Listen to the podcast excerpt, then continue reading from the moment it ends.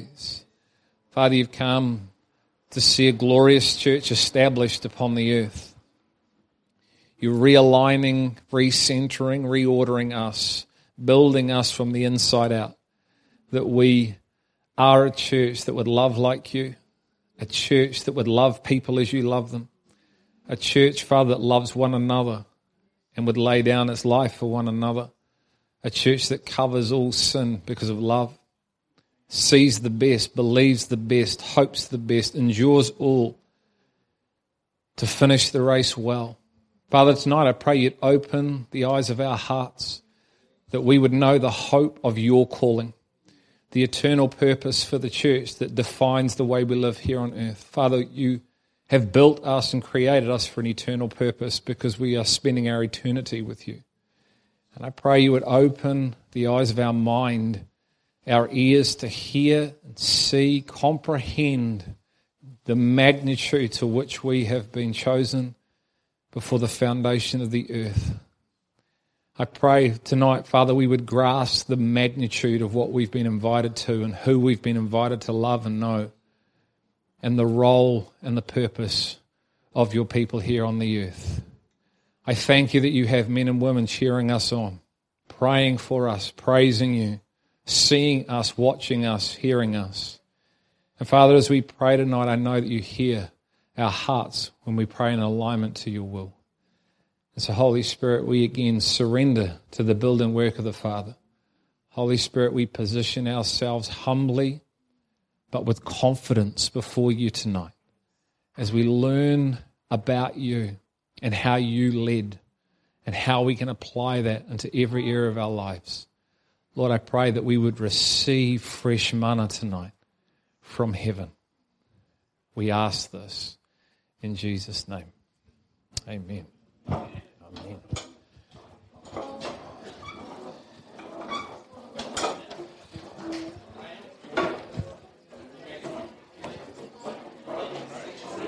There's, hey guys, there's more seats and tables over this side, so if you want to move in, there's heaps of space for everybody.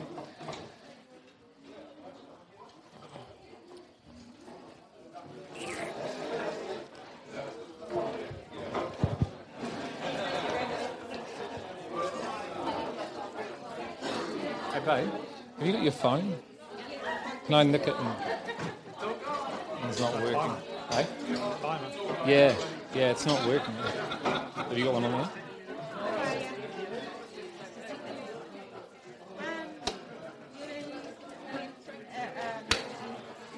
Sorry, mate.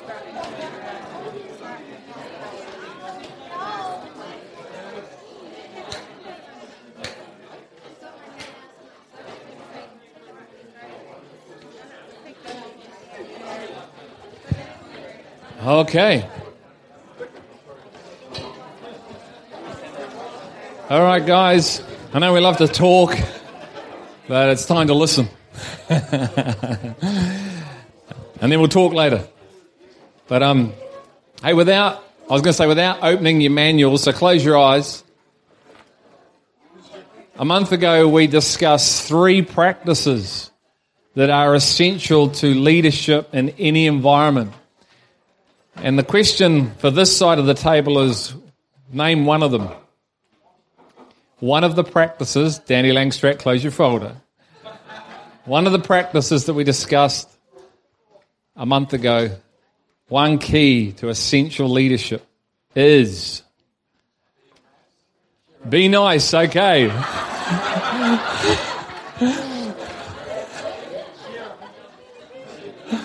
Keith Harrison. Leading by example, modeling the way. Thank you, Keith. You saved this part of the room. okay, in the middle group, sort of here. What was the second key? Challenge the process. Good man. Hey? Big ups, mate. Well done. And on this side, so this is the hard part because now you got one to choose from. what was the third one? We've got modeling the way, challenging the process, Inspire a shared purpose. Awesome. Very cool. That's very cool. All right, what I want to do before I kick off is um, I'm going to ask if I can, Amanda, can you just share what you got out of last time?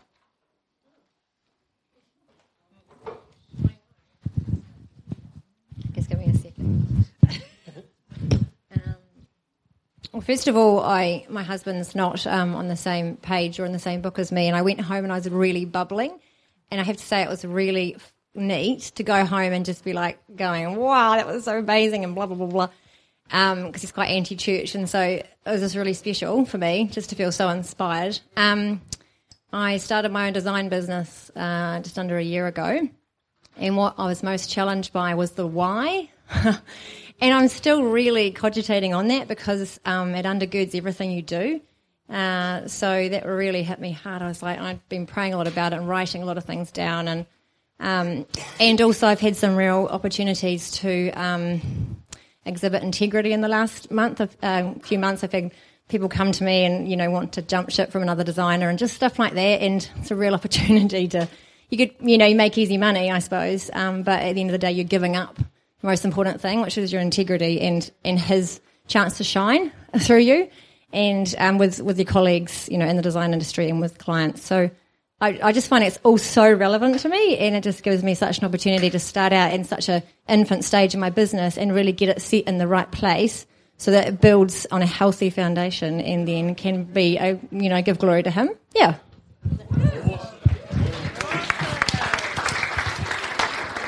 Very cool. Okay, well, um, if you weren't here last time, um, we have these booklets and we're filling in sort of blank spaces. Um, so just track along, and, and the reason for that, it just helps being able to remember and think about what is being said, but also just as a resource uh, that you can go back to uh, over and over and over again in every area because as we've been talking about what we're going to teach on will help in relationships with people it'll help if you're uh, the coach of a sports team it's going to help if you're a, uh, a, a, business owner maybe a ceo uh, whatever environment you find yourself in, this will help uh, because it's the culture of Him. And the kingdom of God is to be built and established within us to be released through us. And because the kingdom of God is in you, wherever you go, you take the kingdom with you. And then the kingdom is released through you. Hence, it's vital that Jesus is building his church, his kingdom within us, so then actually we have something of substance to release into the earth. That makes sense? So the glory of God is spread throughout the earth through the vehicle called the church.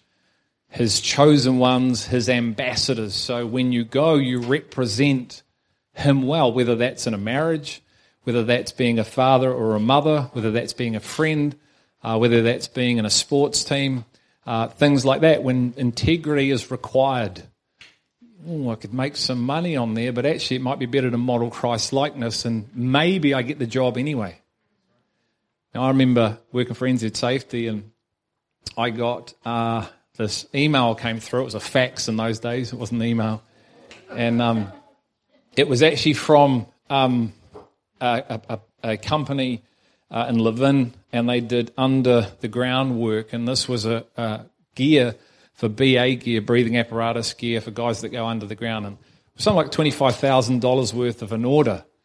Um, and it came through, but I didn't quote on it. So I did no work at all. And I'm like, these guys are seeing an order through to me with my name on it, but I did none of the work. So I rang the client and I said, look, you've, you've um, sent me through an order here, but uh, we have this gear, but I know nothing of it. I didn't quote it. He said, I'm sure your company did. I said, Look, I've done the homework. We didn't. I think it was our opposition. Now, you have to understand this gear is not something that just people just buy off the shelf. This is training. There's a lot of work because it's dangerous to go under the ground where there are gases where you can die. So there's a lot of work that goes into before the product. The product's like the end thing. And uh, so I went back. And I said to the customer, "Look, we did not, we did not quote for the gear. It was our opposition." To which they said, We'll put a quote in. So, which I did. I did genuine. There's not a lot of margin in the stuff, and we were $5 cheaper. And they said, You got the order. And it's funny how, when you're not carrying things or holding things too tightly, things have a way of coming back to you when you do it God's way. And that's in everything, isn't it? But if we try and if we try, like I said on Sunday, if we're not in rest, if we haven't rested from our trying to manipulate, change, and make it all happen because we aren't in rest, and so we have to try and give God a hand. He doesn't need a hand, He's more than capable. And so that's cool, Amanda. I want to thank you for sharing that. I know I put you on the spot.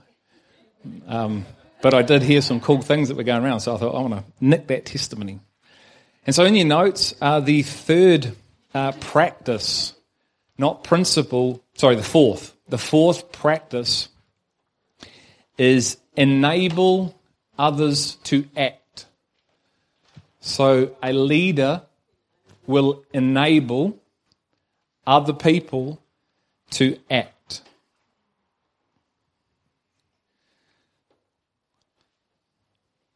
Once again, it's not dependent on position or title or where, in fact, you might work, don't work, lead. But leaders enable others to act. So, just underneath point number four, one of the most productive and supportive things one of the most productive and supportive things leaders can do is create a learning climate. Jesus was constantly doing this. He was taking things that happen and creating learning opportunities. He was constantly asking questions. Now, not about you, but people want to know the answers to questions, don't they?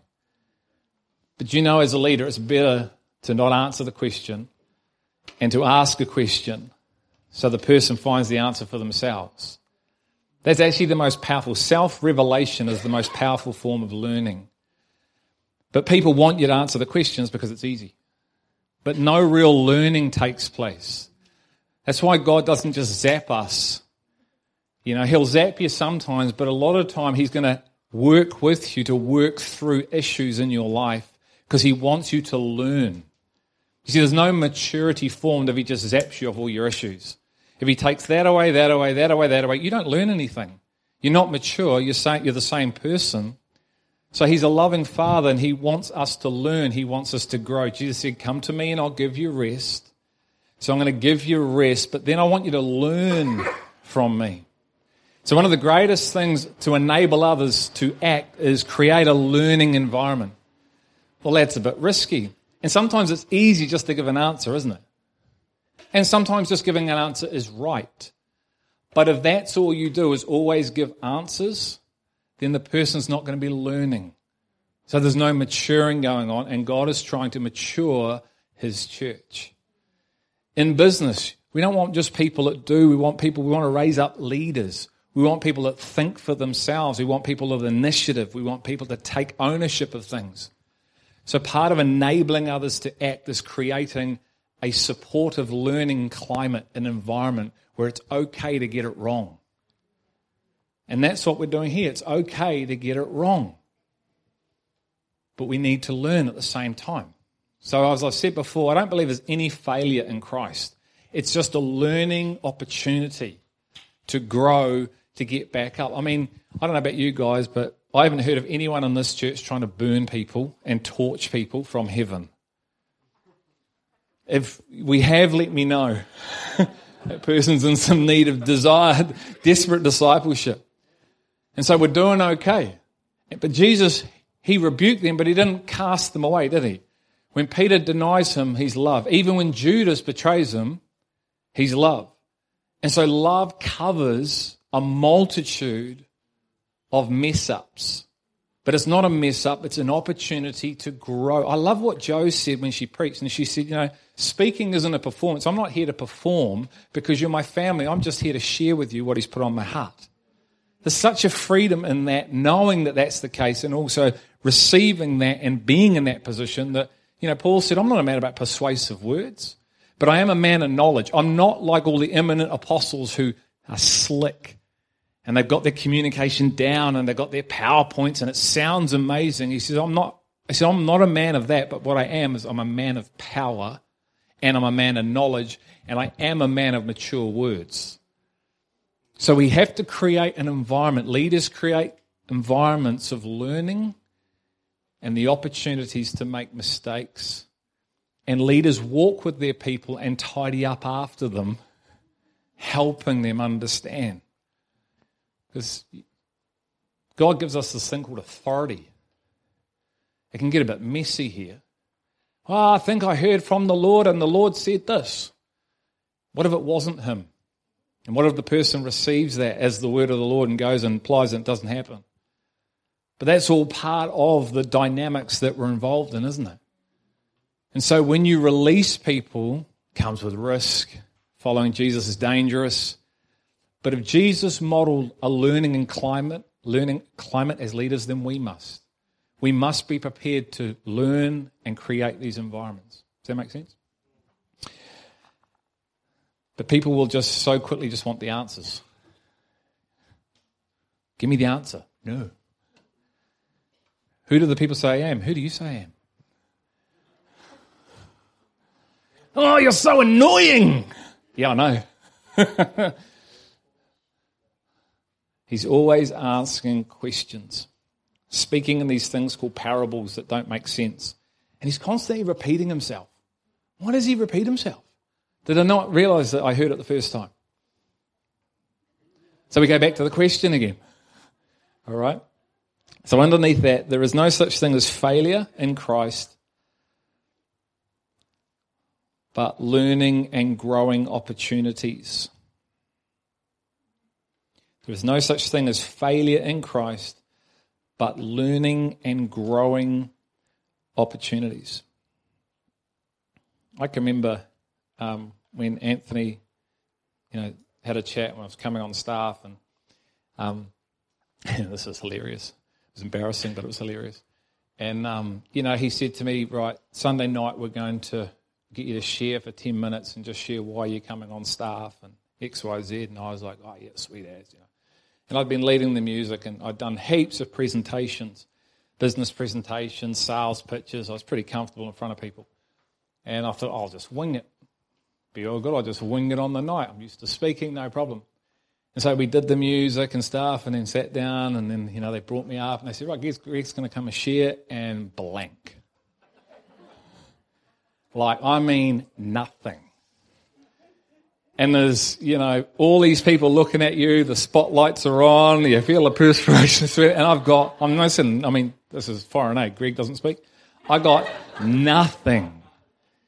And I'm like, uh, yeah, um, um, yeah, uh, ooh, uh.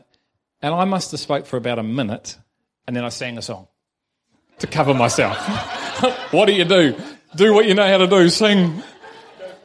And Anthony came up to me afterwards later during the week, and he said, "You didn't prepare, did you?" I said, "No." Nah. I said, "I just thought I'd wing it." He said, "You always need to prepare. It doesn't matter if it's a notice. Prepare because in the moment." when everything's on and you think, yeah, yeah, it's easy, and the heat goes on, people are looking at.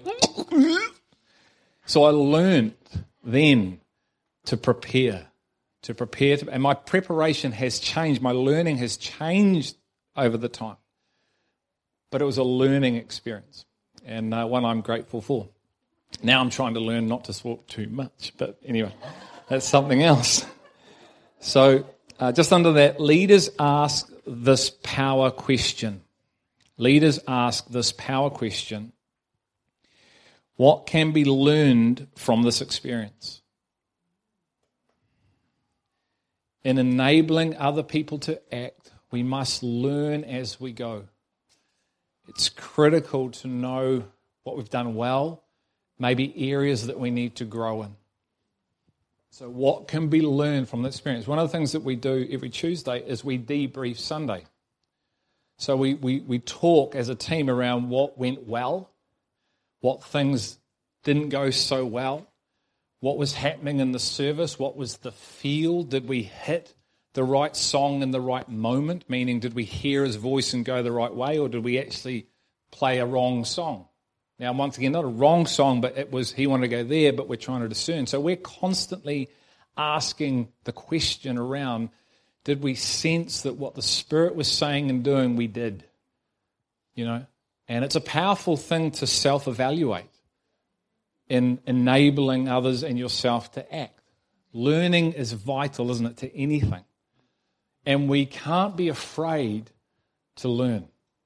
Sometimes we're actually afraid. Sometimes we are so afraid that we can't receive feedback.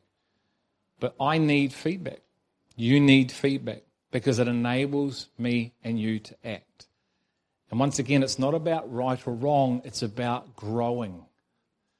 And so it's a powerful question to ask what can be learned or learnt from the experience that we had. A question all leaders must ask themselves is this Am I a servant leader or a self serving leader? Am I a servant leader or a self serving leader? You'll know the answer to this by how much you think about yourself or other people. When we lead, are we leading for our own gain or are we leading for the gain of other people? Are we serving the needs of others or getting our own need met first? It's very easy to look like you're serving the people but be serving yourself because you need something to function to feel complete. You can serve yourself with God's gift. You realize that? You can actually serve yourself and say, but I'm serving God, but you're not. You're just serving your need because you have a need to activate this gift that's been given. And so if you get asked to serve in a certain way, you respond, no, no, this is how I serve. Let me tell you the lane I run in. This is how it functions, this is how it operates, and this is the only way I know. That's serving self. So, what type of leader, what type of leader do you want to be, become? What type of leader are you? Are you a self serving leader? Or are you a selfless leader? Jesus was a selfless leader. He did not consider himself equal with his Father, but he what? Made himself nothing and in doing so became someone. The Bible says that those who humble themselves, God will exalt. And this is massive in enabling others to act because if you're about yourself, guess what you won't do? Enable others around you to act. What if they outshine me? What if they do it better than me? I might lose my position. Good. You probably shouldn't have it if you're that's the heart posture. Maybe that's what God's trying to do. Why? To punish you? No, to bring you into life. That you would be a humble serving person who's free to serve the Father as the Father desires. Because your identity and your purpose is not attached to your function. Sounds like Christ. Great leaders use their power, just underneath, Great leaders use their power in the service of others, giving their power away instead of hoarding it for themselves. Great leaders use their power, their influence in the service of others, giving their power or influence away instead of hoarding it for themselves. In the body of Christ, and I believe this applies to every area, but in the body of Christ especially, if you're not holding everything lightly, especially a position or a title, you probably shouldn't have it because you will hold it too tight. And what you will fail to do is bring others into and raise up others because you'll be in fear like I said before, of what happens to me. But when your identity and your purpose isn't in what you do, but in Christ, you trust and know that God will align all things. And so it's hard because you're so scared. So let's, my situation. If I am in fear of losing my position, and the whole thing is about enabling other people to act, then I won't raise up other people to take my position. I'll keep people about here where I can manage them.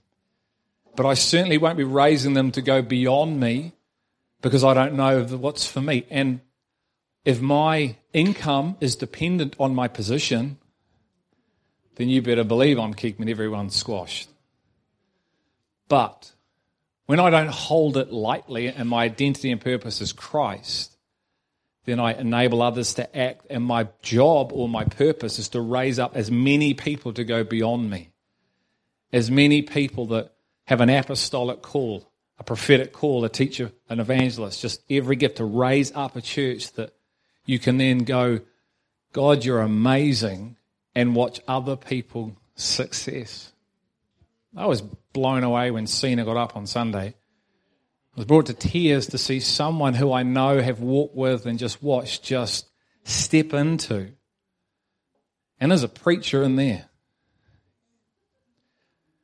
I want to enable her to act.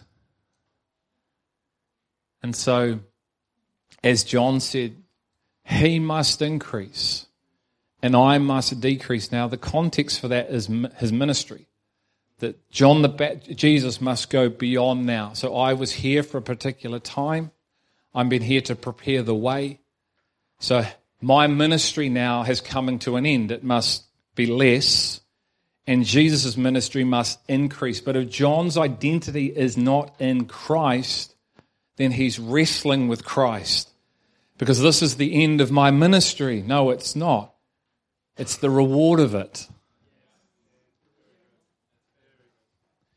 So go, Christ, go. Go, other people, go. So you become the greatest fan. You become the one cheering others on.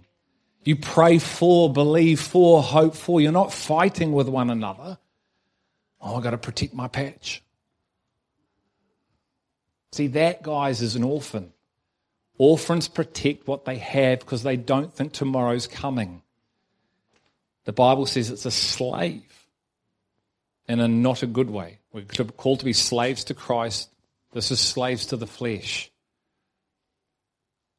And so let's be people that give our power away, give your influence away.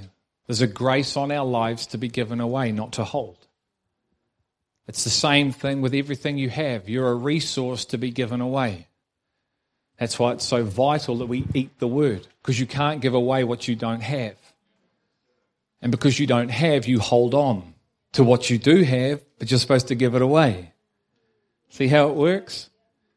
So as he flows in and builds himself within, he comes through, you become a conduit of abundance just coming in through you because you can. And then you release him, this abundance. And I've said this before, but we are not to insulate ourselves with what God has given the church. We are to influence the world with it and one another. We've been given Him to influence, not to insulate and to hide away somewhere.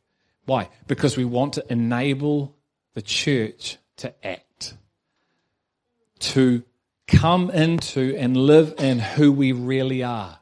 And it's what we prayed this morning at the prayer was that Vera had a word, then God spoke. I just clearly saw it was like people entering into who they are.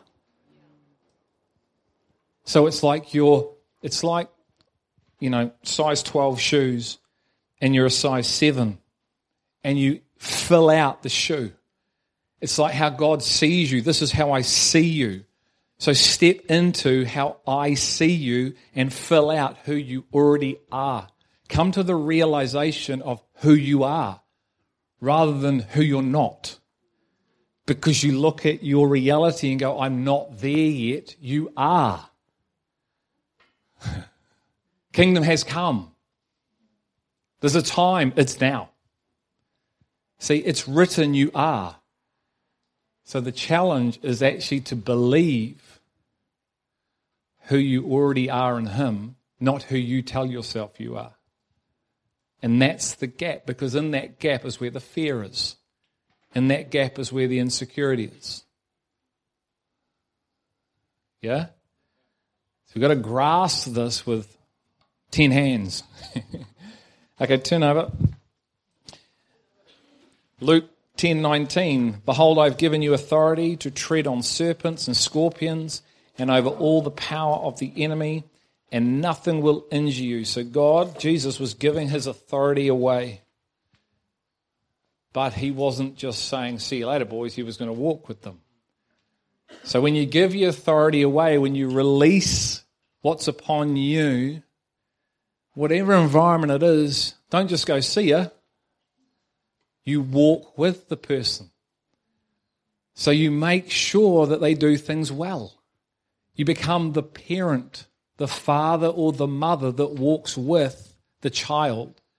So the child comes into the fullness of what is for them, which then enables them to act in the way that God would have us act, wherever you are. Does that make sense? So often it's just like, there you go. See ya. Sink or swim. Anyone been dropped in there? It's like, great, there you go. Thanks very much. There you go. Just nightmare. Bye. How well do you think that person's going to do? Is that good leadership? Is that responsible leadership? Oh, well, they never figured it out. Next one, please. That's terrible, isn't it? Anyway, let's move on. Leaders must learn to delegate the responsibility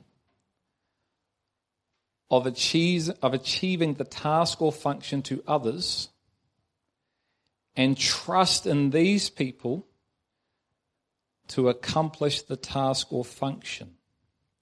Leaders must learn to delegate the responsibility of achieving, achieving the task or function to others and trust in these people to accomplish the task or function. How many people here like to be micromanaged? Anybody? How many people like people looking over your shoulder? Oh yeah, no, just do it that, do it that. Oh yeah, that'd be good. Yeah, that's good. How many people micromanage? How many people, how many people release a task and then it's like, right, let me tell you how to do it? So you've just taken away the enabling to act. Haven't you? But how do you know that releasing is scary, isn't it? Oh, what if it goes wrong? That's why you don't just set people off on their own. You walk with them at a distance that they know that they can turn around and chat, and you're also asking questions. I'm going to read you uh, out of the book I'm reading at the moment, which is awesome. It calls Leaders Delegate. The quantity of work leaders can accomplish is in direct proportion to their ability to delegate work to others. Leaders who refuse to delegate limit their productivity to the amount of work that can that can accomplish themselves, that they can accomplish themselves. When leaders delegate, the magnitude of production they can achieve is unlimited.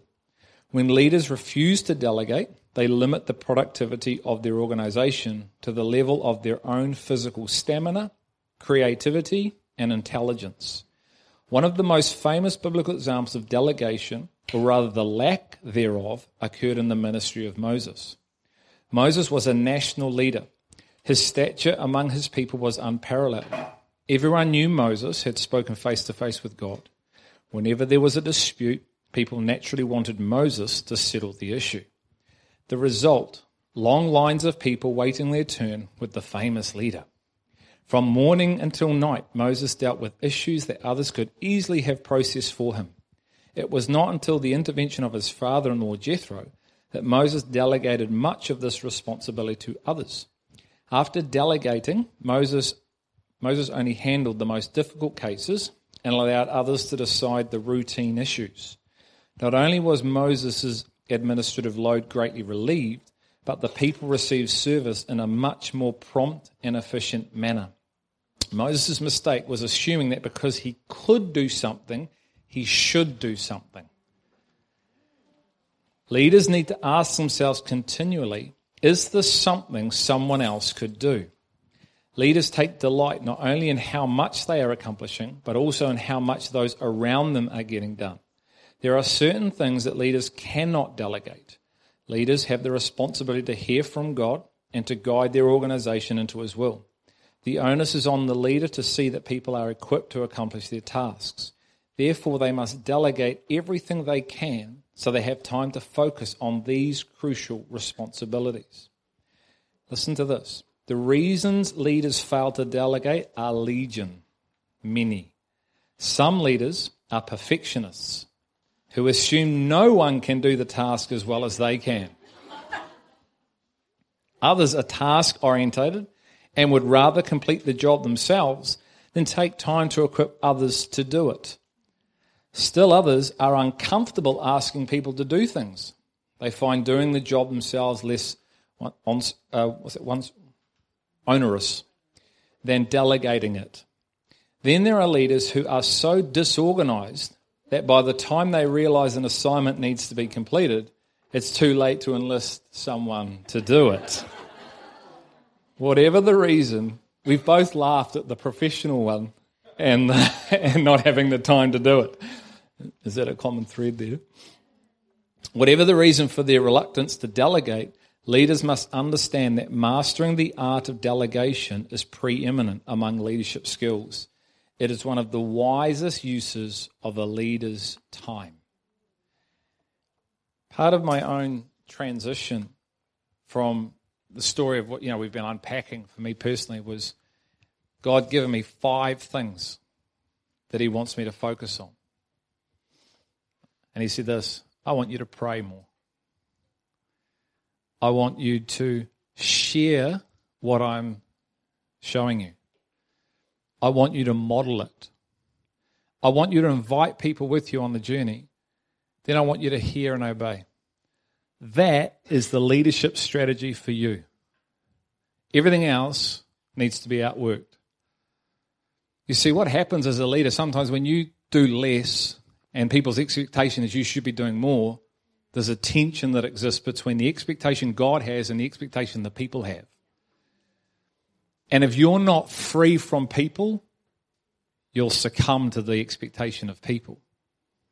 So you're not serving the people. Did you hear that? If you're not free from people, you can't serve people because you'll give people what they want, not what they need. And everybody screams, I want, I want, I want, but what they really need is what they need. And sometimes we don't really like what we need, we need what we want. And so there's this expectation of are you after the favor of God or the favor of man on your life? And sometimes when you live that out, you're not too popular with man. But you have to know who you are in Christ, and your identity and your purpose must be in Christ to be able to live that out. Otherwise, you're scrambling because you need the uh, you need the affection or the encouragement of people, and so you actually bow and you won't do the thing that God's asking you to do. You'll do the thing the people ask you to do. So no one wins, and that's in marriage, with children, in any area of life.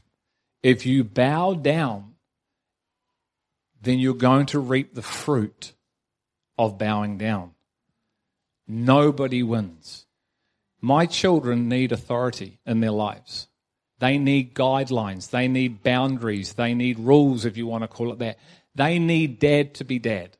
What they don't need is dad to be their friend at the moment. If you can hear what I'm saying. They need dad to be dad and mum to be mum, not their buddies, which is what I'm seeing happen in this nation. Everything's being lowered. Authority's being lowered, so we're all on the same, man. We're mates. My daughter's 11. I'm not her mate. I'm her father. And as a father, I will love her. And yes, we will have fun and all that, but she needs to know that the buck stops for her own protection. Kids need to know where the buck stops. They need to know where the boundaries are because they're not mature enough. Well, is the church any different? You and I need to know where the boundaries are. We need to know God's will. We need to know His purpose. We need people that will preach and teach to us actually what is His purpose, what is His way, not people that will tell us what we want to hear, tickle our ears, because otherwise they won't like me. And they won't follow me. Well, who cares? Because I'm not here for that.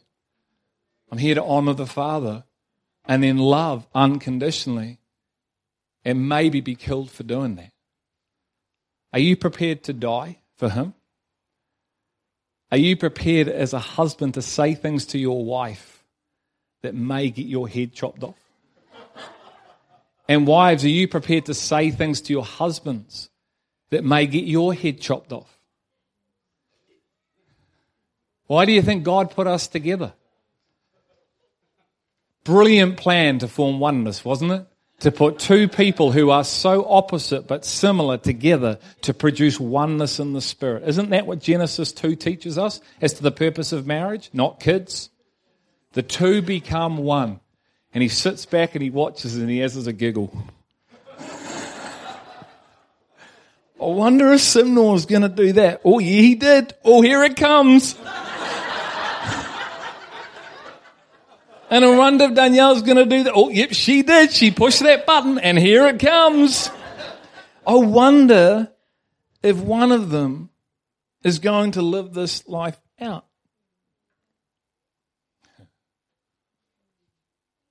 We can all relate, can't we? How did I get there?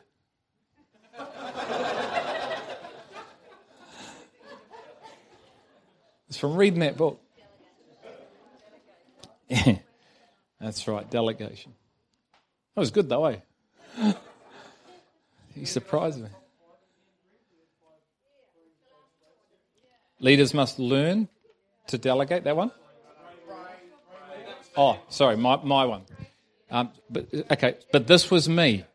Okay, this this is you need to hear. This is the father he told me. You can't just go adopt Greg's process because this is what he said to me to do.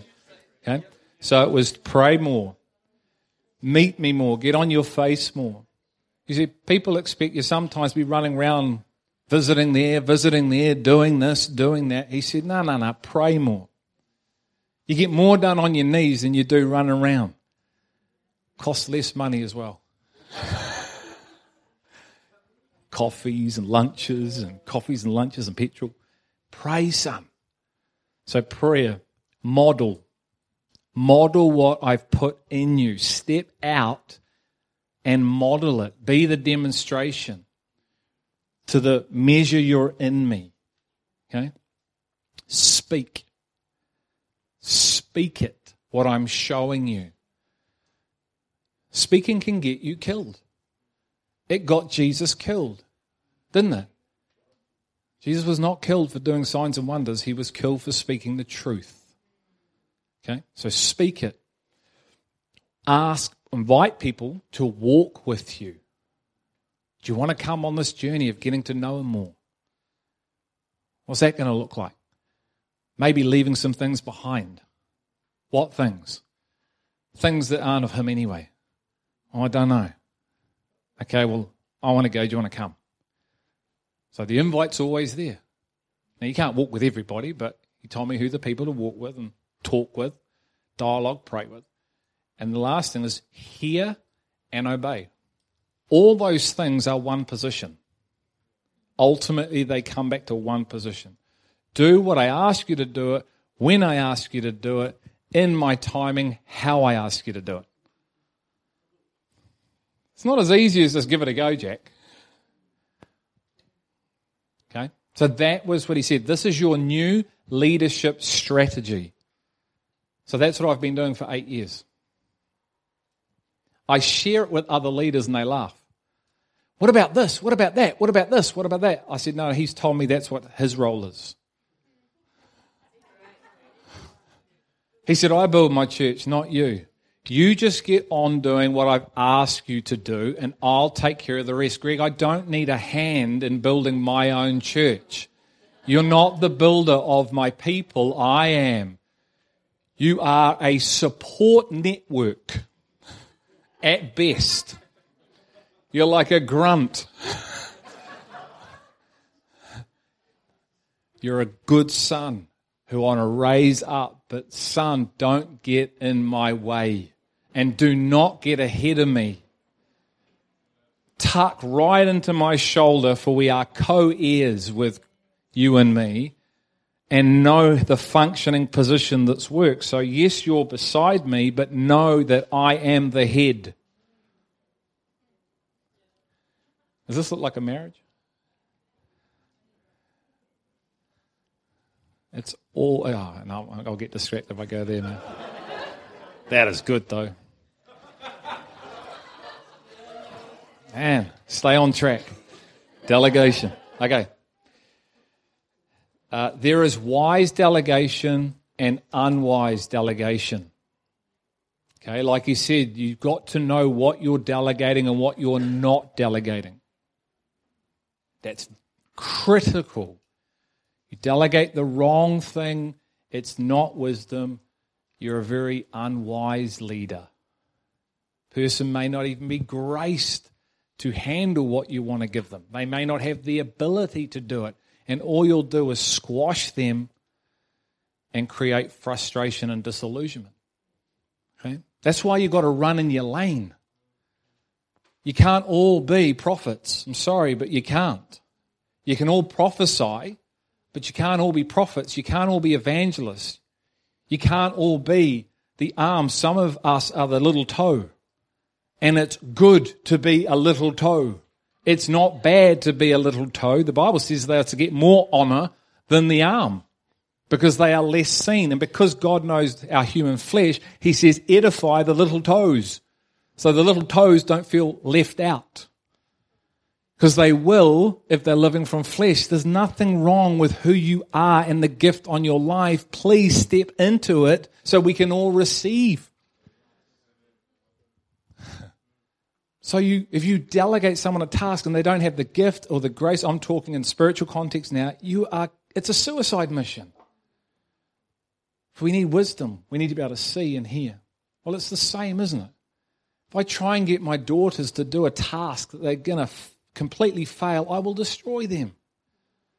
So there's delegation and there's delegation. So here are the six steps of wise delegation. Number one, it's all their importance. Has the importance of the task or function been explained to the person? So, have you taken the time to explain the importance of whatever it is that you're wanting them to achieve? Outcome. Has the desired outcome behind the task been explained to the person? Have we taken the time to explain the outcome, what we're looking for? You see, journey is one thing, but destination is really important. Sometimes we're in one and not the other. We're all about the outcome and we're not in the process. Or we forget about the outcome, we're all about process. But we don't know where we're going, but we're all about process. See, God is the God who wrote the end from the beginning. He knows where He's leading His church. And we need to know where He's leading us because it's an eternal purpose, not a temporal one. You are called for a heavenly calling, not an earthly calling. What on earth does that look like? That's a great question you'd want to ask the Holy Spirit. Because in this context, we're to be leading. So if I'm calling us to something, does anyone know the outcome of where we're going? If we don't, we're in trouble. It's called blind leading the blind. I know where I'm taking you. I know exactly where we're going. I've been preaching it. I wrote a book about it. Do you know where we're going? It's a very good question. When we get prophetic words like battleships, where do you see yourself in that? Have you stopped and thought and gone, hold on a minute. The guy's saying that we are a battleship. Am I a battleship? Am I in the battleship? Do I know my role in the battle? Have you stopped and asked questions of the prophetic future word that the Lord Jesus Christ has spoken here to you and I? Or was it just some Sunday where that crazy guy Steve McGracken came in, he came in, he left, and went back to Melbourne, and I don't know what that was. See why you need to ask questions? See, guys, God has been speaking here for eight years now, laying down the future, clearly defining it. We're going to, and we're continuing to define it. Why? Because part of the delegation is explaining where we're going.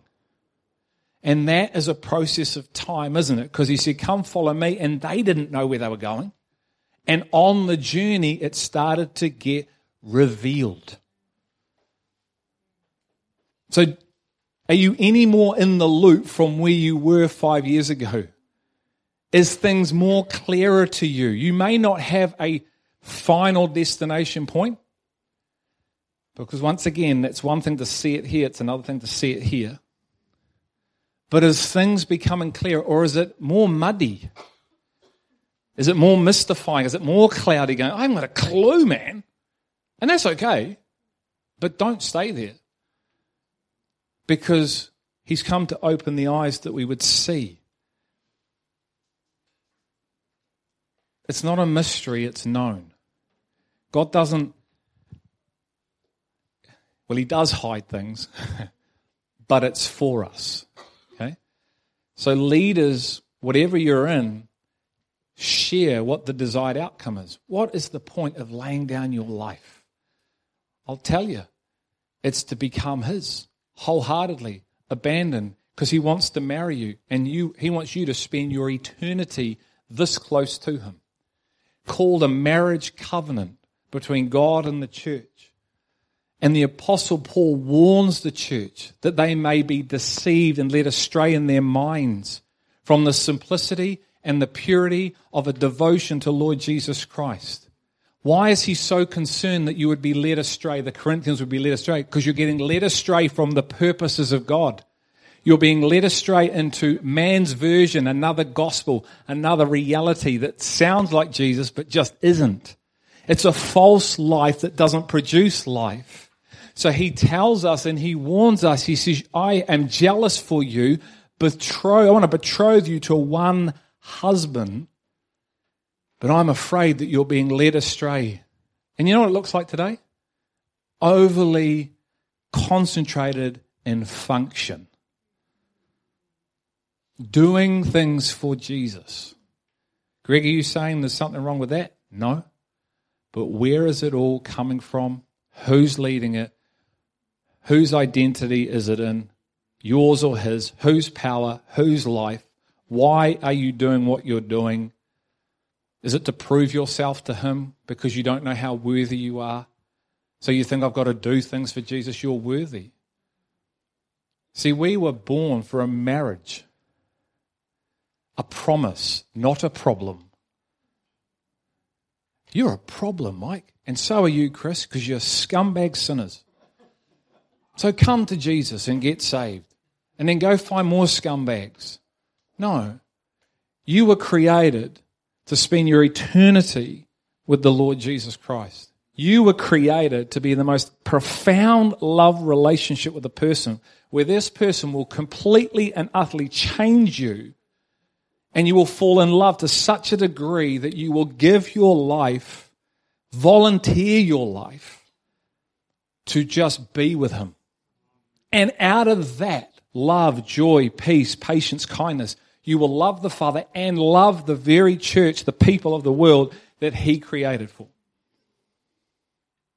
And through the demonstration of that, people will be drawn to you who don't know Him because of the witness that you are and the words that you speak. But it has never been about doing things for Jesus. It's always been about a relationship. Jesus came down to reestablish the covenant that had been broken, to reconcile us back into a marriage covenant. And if you get the revelation of what I've just said, I'm telling you right now, you won't have other people in your heart. They will come flying out at the receiving of what I just said. How do I know? It's my testimony. This is such a powerful thing. So we've been speaking this. I've been speaking this. Have you heard it?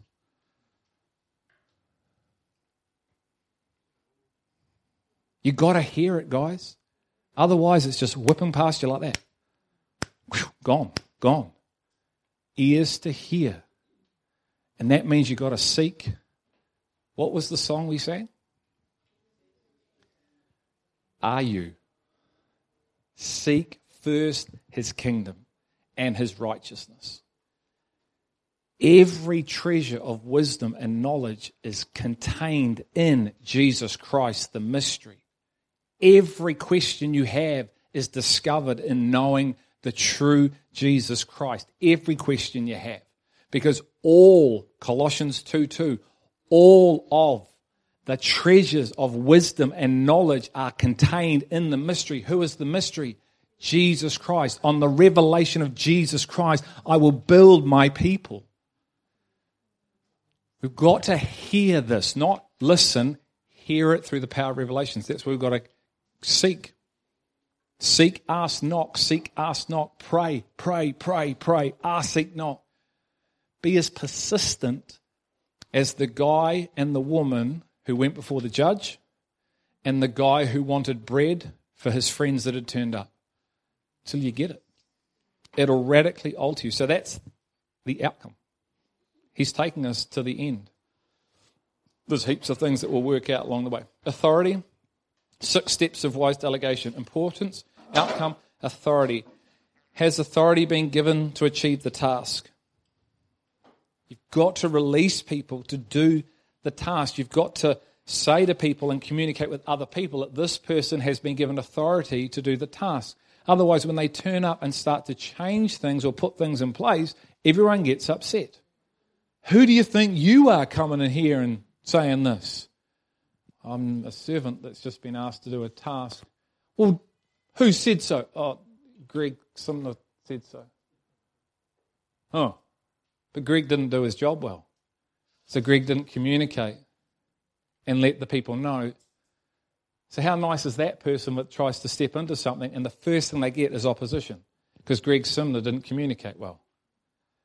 So, as leaders, you've got to give authority to the person and make other people aware of the authority that they have. Okay? Resources. Has the person been given the adequate resources to achieve the task? we want you to do all this great stuff, but we've got no resources. What are the likelihood of you succeeding? We want you to be the greatest plumber, Craig Rutherford, but you know what? We got no van, we got no tools. Uh, yeah, you, you, we got a shirt with our name on it, but so there's got to be resource. You have to resource the people with the resources to be able to do the task. Otherwise, you're asking the impossible. Yeah? Um, timeline. Does the person know the specific timeline for the task to be accomplished? Ah, yeah, get round to it. be specific. Works well with kids. In five minutes, I want to see you upstairs. Are you coming upstairs? Yeah, I'll be there in a minute. Minutes, two, three, four. So give timelines. Here's what I'd like you to do. You've been given the ability to do it. Now let's set a time. I want you to come back to me in two weeks, where I'm going to inspect what we inspect what I expect in two weeks, so the person has some sort of time frame. Otherwise, things just linger, don't they? And they linger. Whatever happened? Oh, I don't know disappears into the abyss somewhere. Feedback. Is the person given constructive feedback along the way? This is an area that I need to grow in. Like feedback, good and bad, bad and good, or constructive. Okay? But you have to make time. It's tough when time's running out. But you have to try and make time to give feedback because why? Because you want to release the person to act, enable someone to act. So, underneath that, leaders understand the need to raise up other leaders.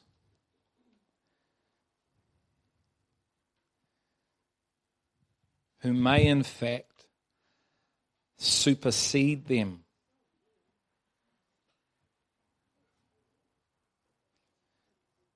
If my notes are right, it's S U P E R S E D E. Oh, okay, there you go. Spell check's wrong. It's the American version. Golly. S U P E R C E D E. That's right. Leaders understand the need to raise other leaders who may, in fact, supersede them in their role or function. Leaders will always inspect what they expect.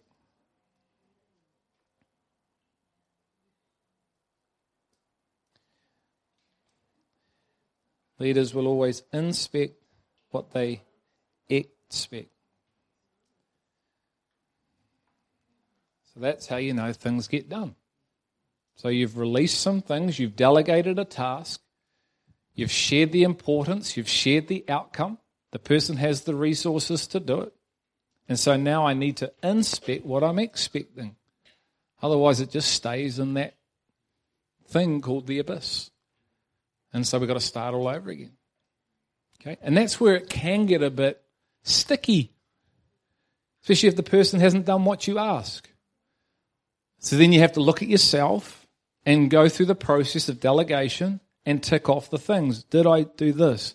Did I do this? Did I do this well? Oh man, I missed, I never gave them the resources to do it. I never shared the outcome.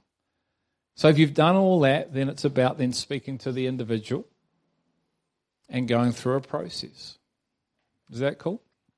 So those are six steps to wise delegation. Once again, that you can use that with kids, you can use that in your relationships, you can use that in sports teams. What's the purpose of playing football? Have you shared the importance of winning? That's if you're a PC player. If you're in my team, it's to win. Okay? We need to know how to lose, but we're here to win. No such thing as fun football, man. It's fun after you win. How many people have enjoyed losing here? Put your hand up if you enjoyed losing. You let me hanging out, eh? eh? Well, that was fun to lose. We got spanked 16 0. yeah, whatever.